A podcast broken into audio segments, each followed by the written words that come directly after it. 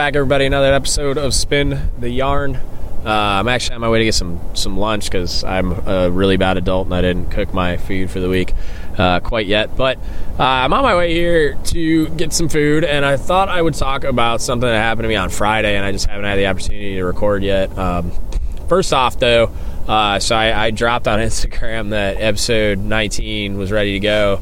And when I finished the outline the other night, I just wasn't happy with where it was at. So uh, I'll be working on that today, this afternoon, and then recording tonight. Uh, so that'll drop tonight. I apologize for the delay. I just I got it done, and I just it just wasn't there. I just wasn't happy with uh, with the product, so I didn't want to I didn't want to record that quite yet until I can get it to where uh, I want it to be to convey the point properly. Um, but so what I want to talk about is on Friday we've had some kind of uh, minor student disciplinary issues that have turned into kind of patterns of misconduct uh, where all, all, minor stuff like just late for musters and, and, and keeping, keeping in mind we're in a school uh, late for musters room inspection failures personnel inspection failures um, not like like not good stuff not a good trend but not you know nothing that's I'm writing writing people up and putting them on report or anything. We've had we've been assigning EMI kind of regularly and just kind of noticed some things. And then we had an issue the other day where um, there's effectively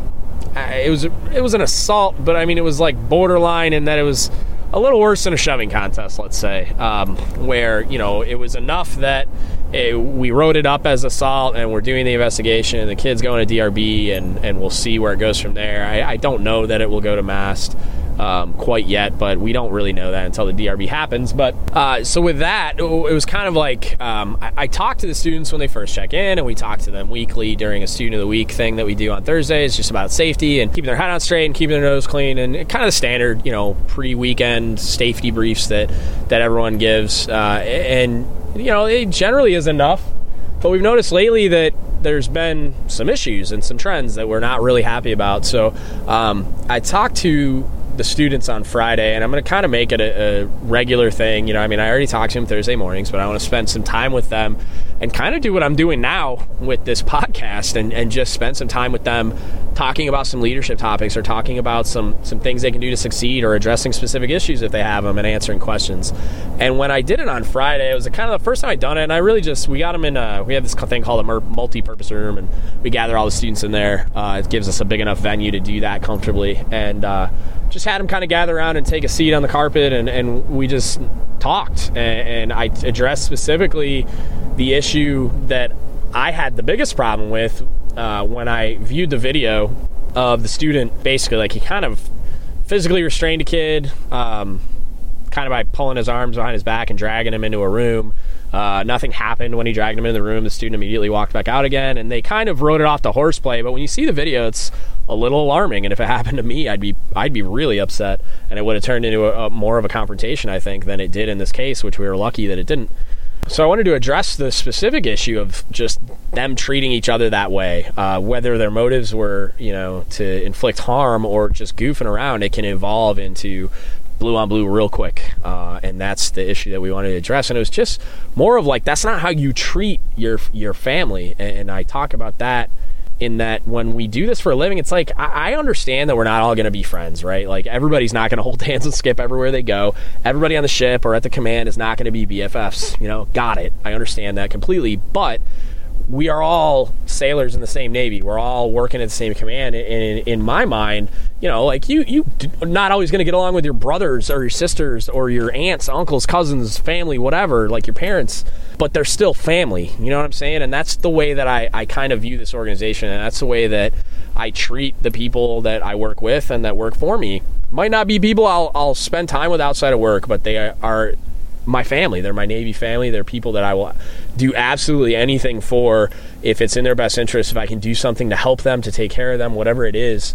I often use the metaphor like I, I literally lay down in traffic if I thought it was in your best interest and, and to take care of you to the people that I lead. And, and I think that that concept is something that these kids can relate to and that they it kind of translates what we're trying to get across into into terminology that it just it strikes a chord with them. Not necessarily that they'll understand because you know I always go back to that they're they're much smarter than we give them credit for, but uh, just translates it, it in a in a terminology that will strike a chord with them that'll resonate and it'll get through And so when I had that conversation with them, two things happened. So one, I the, the chord was struck, and, and, I definitely got through to them. I felt that, and I could see it on their faces, and, and that goes back to when I've talked about they.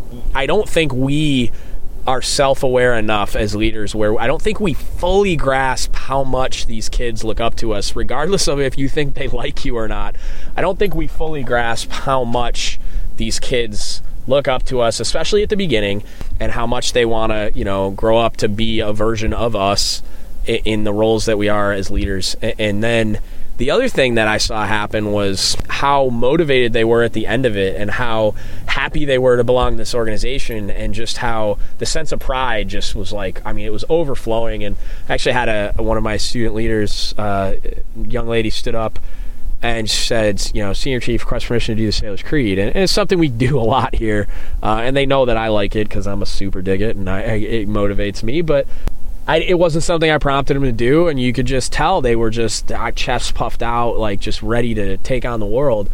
And I thought that was really cool in that I don't think we do that enough. I don't think we push that button enough, and I think we kind of accept that when they get out to the fleet that there's a certain level of motivation they're just gonna lose and that it's okay because that's just what it's like in the fleet and I, I don't think that's that needs to be like that. I don't think that has to be our reality. I think we're just accepting that as our reality.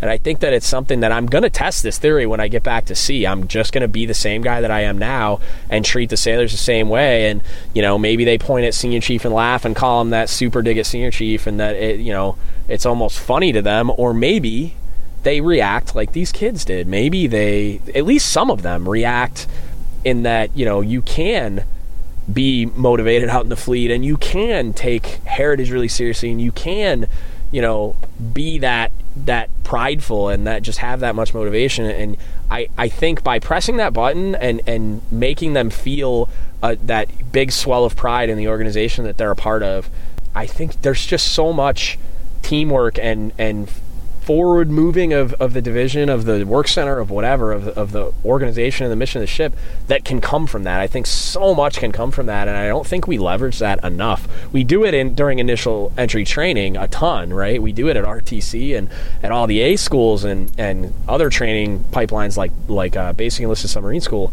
but I don't think we do it enough once they get to the fleet. I think we just kind of accept that, you know, well they're in the fleet now and that's not going to work anymore and I don't I don't believe that. Uh, and it was kind of something I just wanted to bring up. And I challenge you to kind of test this out. Uh, you know, if you have the opportunity, if you're in a position where you can do it, just test it out. Test it out on a micro level, on a on a macro level, any any work center or division or anything that you have any kind of cognizance over, like give it a shot. Uh, one of the best ways to start is just have like divisional quarters if you don't already, and do the Sailor's Creed or do the Sailor's Creed at the beginning of, tr- of divisional training and do it with pride. And they're going to follow your lead. I mean, if you're up there mumbling and not really standing at attention and not taking it seriously and just checking that off that box, they're going to do the same thing. And if if you kind of drag them kicking and screaming to that level eventually it's going to get contagious. Eventually they're going they're going to mirror you. Like they're a direct reflection of you at the end of the day. And, and i think that if you try this out uh, it, it'll work. And i'm going to try it out because i've never done it in a float unit before but i've seen it done on on a certain level. And uh, when when the chief of the boat I had would do it, when he would talk about heritage or when he would uh, get everybody pumped up and motivated, like it worked. And and it was one of the reasons why we had such an awesome command culture. Um, and I think it could be taken even further. I think that that kind of thing. I mean, he did it a lot in the Chiefs' quarters in different ways, but then uh, with the crew, he had his ways. I mean, he was famous for this speech he would give on the 1MC before field day, and it just got everybody pumped up and it got everybody motivated. And they had a tremendous amount of pride to be part of the unit that we were. Um, so uh, that's kind of just what I, I, just wanted to get that out of my brain. I, have been thinking about it since Friday and trying to figure out how I was going to articulate it, and I figured uh, the perfect place for it was spin the yarn. Uh, and maybe it'll come up on an episode later on. But I just want to get that out there. If you got any feedback about that or or any ideas or, or experiences you've had, f- share them with us. Hit us up on Facebook or Instagram, uh, or shoot me an email at don't give up the ship podcast at gmail.com. Uh, so that's it. Thanks for listening. I'm about to go get me some chow and uh, don't give up the ship.